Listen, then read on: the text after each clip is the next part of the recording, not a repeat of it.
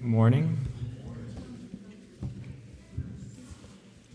Last week we read of four reasons why we can trust Jesus. He promises us that he's going to go prepare a place for us. And if you notice in that statement uh, that he's going to prepare a place for us, it also kind of hints at and implies at that where we are now is not the best place we could be. Right? This life is not the end. He knows the state of this world. Right? Uh, God created everything. He created the earth, everything in it, and it, it is good, but at the same rate, it is fallen. Just thinking about how this connects with what we've been going over in class. It is good, but it is fallen. And so he promises us, promises us that he's going to take us to God the Father's presence. He's going to take us to somewhere better than we're, where we are now. To be in the Father's presence is the best place we could be. He promises us that. Not only that, but he promises us, promises to take us to that place. So he's preparing that place, and he's going to take us there. Or he's not just saying, I'm preparing a place. No, he, he's going to fulfill his promise. He's not just preparing a place and then leaving us alone. No, he's going to take us to that place. He's going to take us to himself. And we saw that he said, I am the way, the truth, and the life. That is another reason we can trust him. He's the way, the truth, and the life. And last reason we saw last week is that he and the Father are one. He talks about somebody he knows because they are one. The question I want us to ponder this week is there fruit in our life? Is there fruit in our life that demonstrates our trust in Him?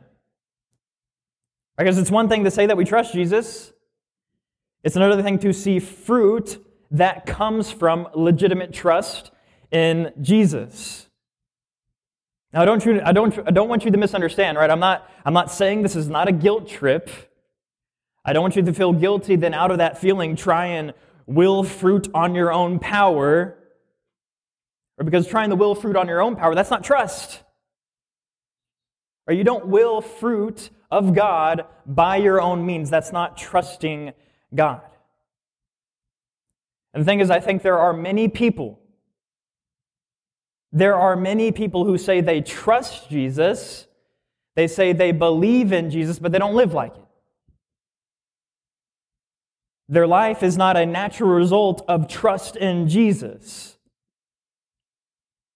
Outwardly, they may be on fire, they may be passionate, but inwardly, it's just fear, anxiety. There's no fruit from it. They say to themselves, Lord, Lord, I, I believe you, I trust you. I trust that you're going to take care of my physical needs, but then they live for money.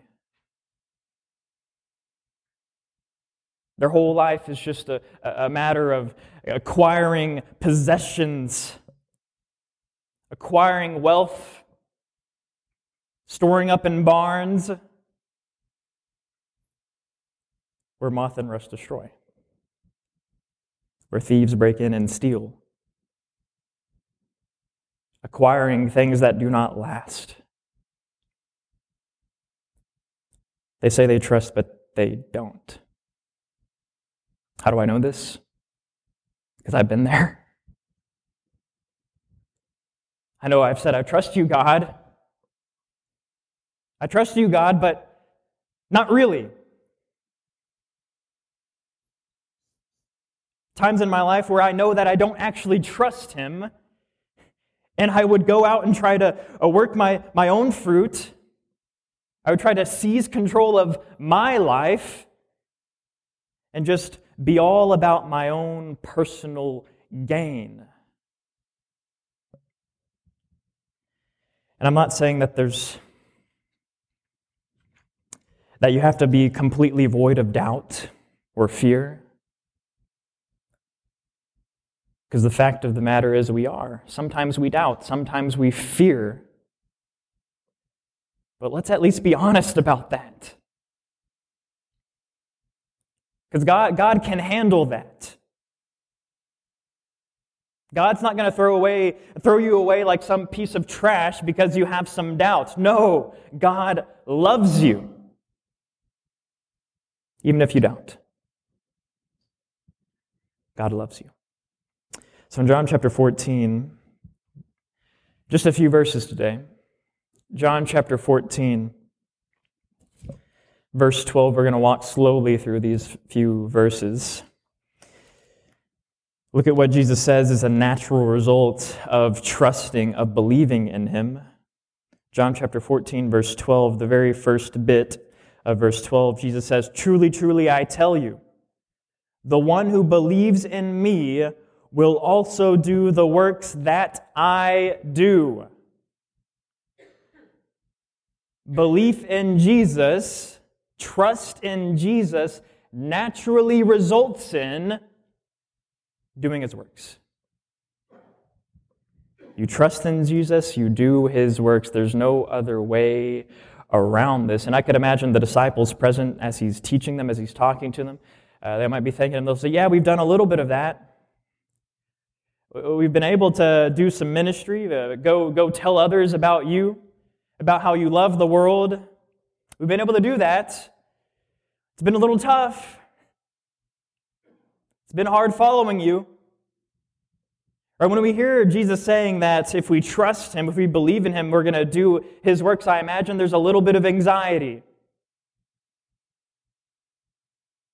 It's hard to keep up with you, Jesus your works. We're talking about radical love. Somebody loving the world in which nobody ever has loved the world except Him, except God. That works of healing?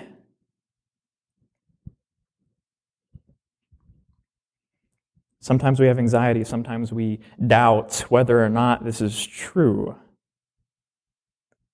Truly, truly, I tell you, the one who believes in me will also do the works that I do. Is that true, Jesus? Do we trust that? Do we trust his words? Then he raises the stakes, so to speak. He continues in verse 12. Not only does he say that we're going to do the works that he does, verse 12 says, and he will do even greater works than these. What? Greater works? I don't know what you think when you read this. But the first time you read this, the first time you really consider about what he's saying here, you're saying that to, those who trust you, to those who believe you, they're going to do your works, but not only that, they're going to do greater works. Greater how? The fact of the matter is, this word translated as greater can both refer to quantity and quality. So you might think, well, which is it? Is it quantity or is it quality? Now, if you're like me, if you're like me, the first time I read this text, I was like, surely, surely he's just talking about quantity. Surely he's just talking about quantity. No way, no way greater in quality works uh, we, we were going to do. There's no way that's going to happen. And in one sense, that's true. We cannot do, we cannot do his works, nor could we ever do greater works by our own power. Keywords by our own power. But notice in that statement, no way, no way we're going to do greater works. There's a lack of trust there. So the fact of the matter is, I think Jesus, he means greater. greater in both quantity and quality. That's what the word means. How do we feel about that? Does it make us uncomfortable? Are we anxious? Are we afraid? Do we doubt? The answer is yes. I know. I have. I sometimes still do. Greater in both quantity and quality. First off, Jesus' disciples have done more in qu- quantity, right? Initially going off into the East, East Asia, doing works over there, to eventually maybe all the way to Spain, and now obviously we're all over the world. So Jesus, he has more foot soldiers to do more works. So there's more works being done in quantity. What about quality? How, how, could, how could greater works and quality be done in us? And here's the thing here's the thing it's not because of our power, it's not by our means. It's through the power of the risen and glorified Christ. Risen and glorified Christ. We read in Philippians chapter 2, verses 9 through 11, part of the Christ hymn. Do not have that in the slides. I might not. I do. Philippians chapter 2, verses 9 through 11. For this reason, God highly exalted him and gave him the name that is above every name, so that at the name of Jesus every knee will bow in heaven and on earth and under the earth. And every tongue will confess that Jesus Christ is Lord to the glory of God the Father. See, that is who works in and through us. The name that's above every name. To whom every knee, every knee shall bow. So do we trust him? Glorified, risen Christ, do we trust him that he's going to work greater works through us? Now, let me address a few questions that I think will come to mind as I uh, cover this. I, I understand that people might be a little uncomfortable with this interpretation, but I don't think it's even an interpretation because he means greater. says it pretty plainly. Let me address a few questions. Is Jesus saying we're all going to be empowered to do the exact same works as each other? We're all just going to be doing the same works? 1 Corinthians chapter 12. 1 Corinthians chapter 12, it talks about different gifts being distributed according to the Spirit's will. So, no, I don't think Jesus is saying that everybody's going to be doing the exact same kind of works. Right? These works are being done in accordance with His and the Spirit's will. Right? So whatever Jesus wills, whatever the Spirit wills, those works are going to be done in and through us.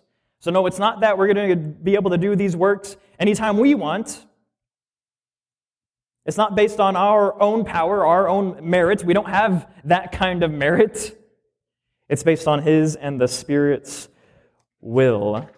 Another question I think may cross your minds. Well, here in chapter 14, or 13 through 14 through 15, 16, 17, he's talking to the apostles, right? The 11. So is he not just referring to them? That they're going to be able to do greater works? No. Look at the wording of this, verse 12. He says, Truly I tell you, the one who believes in me he says, the one who believes. If you wanted to refer to just them, he would have said, to you. To you who believes, you're going to do the works that I do. And greater works will you do. Another reason why I know that he's not just referring to the apostles, because the 72 in Acts that are able to do his works, they're not the apostles. So he's not just referring to the apostles, he's referring to the one who believes and trusts in Him. So, why can we do greater works in both quantity and quality? It's because Jesus is working in and through us. It's because he is working in and through us. And at the end of this verse, he also gives another reason. The end of verse 12, he says, Here's why, another reason why. Because I am going to the Father. So we were able to do his works we're able to do greater works because he is going to the Father. Now, in the next few weeks or in the next few sermons, we're going to see why this is so. He's going to talk about the Spirit. The short answer is that he's going to go to the Father, and then we're going to receive, we have received the Spirit, and through the Spirit, he does these works. Verse 13, the first half of verse 13. He says, Whatever you ask in my name, whatever you ask in my name, I will do it. what's whatever? What do you mean, whatever?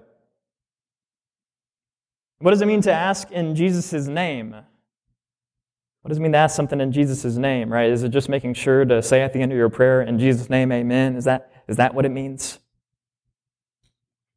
Well, I think we should read verse 13 with verse 12 in mind.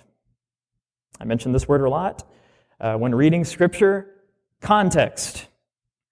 When you're reading a block of text, what is before, what is after? How does that inform what you're reading now? So, with verse 13, reading that with verse 12 in mind, I think he's talking about those who trust him and will do his works and even greater works. So, whatever you ask is not literally whatever, it's whatever is of his works. Continue on, verse 13. The second half, it says, So that, here's why, or here's the reason, so that the Father may be glorified in the Son.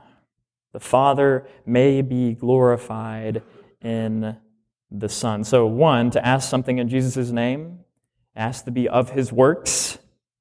Two, it has the end of glorifying the Father and mine. That's the end of asking something in Jesus' name. Chapter 12, John chapter 12, verse 27.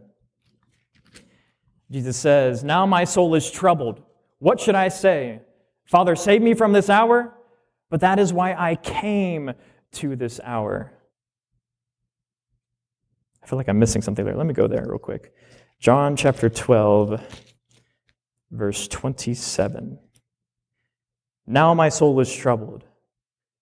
What should I say, Father? Save me from this hour, but that is why I came to this hour. Sorry, verse 28, I should have included that. Verse 27, 28 says, Father, glorify your name.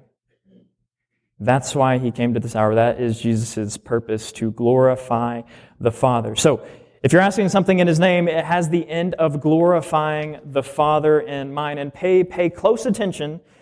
Back in John chapter 14, pay close attention to how he words this. He says in verse 13, Whatever you ask in my name, I will do it. I will do it. Another way we know if something is asked in his name is Jesus the basis for the work? Or is this something that we're just pursuing, that we're trying to achieve by our own power?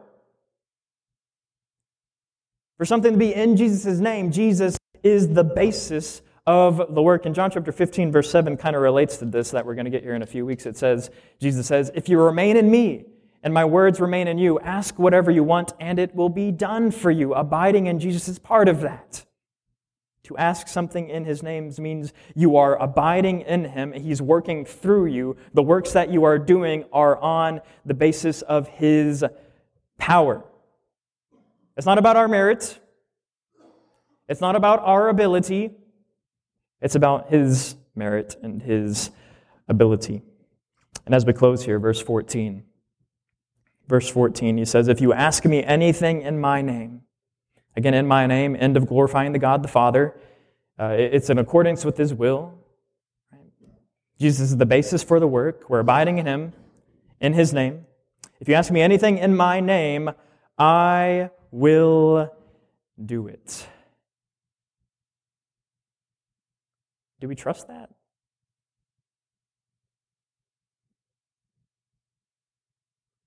His works, that he says we will do, even greater works, and that if we ask him, if we ask him, he's going to do those works. Those greater works. Do we actually trust that? Perhaps we are like the Father in Mark chapter 9 I know we are. He says, I believe, I trust. Help my unbelief, help my lack of trust. Don't try to, don't try to hide it. I know for a fact that we all have had doubts. I know for a fact that we all ha- have lacked trust. And sometimes we might still lack trust. But we don't need to trust in ourselves. We trust in Him. Let's close in prayer. Our Heavenly Father, you are good and you alone are good. Lord, you know our hearts. You know our motivations. You know our desires. We can't hide a single thing from you. Lord, you know when we lack trust. Maybe sometimes we convince ourselves that we are trusting, but we don't. Lord, I pray that you would create in us a clean heart. May we know you as you know us. May we trust that you are going to do your works through us and in us. Because, Lord, we, we know how hard it is. But, Lord, your will be done. May our will align with yours, your will be done. It's in Jesus' name we pray. Amen. If you'd like to put your faith in him, you can as we stand and sing.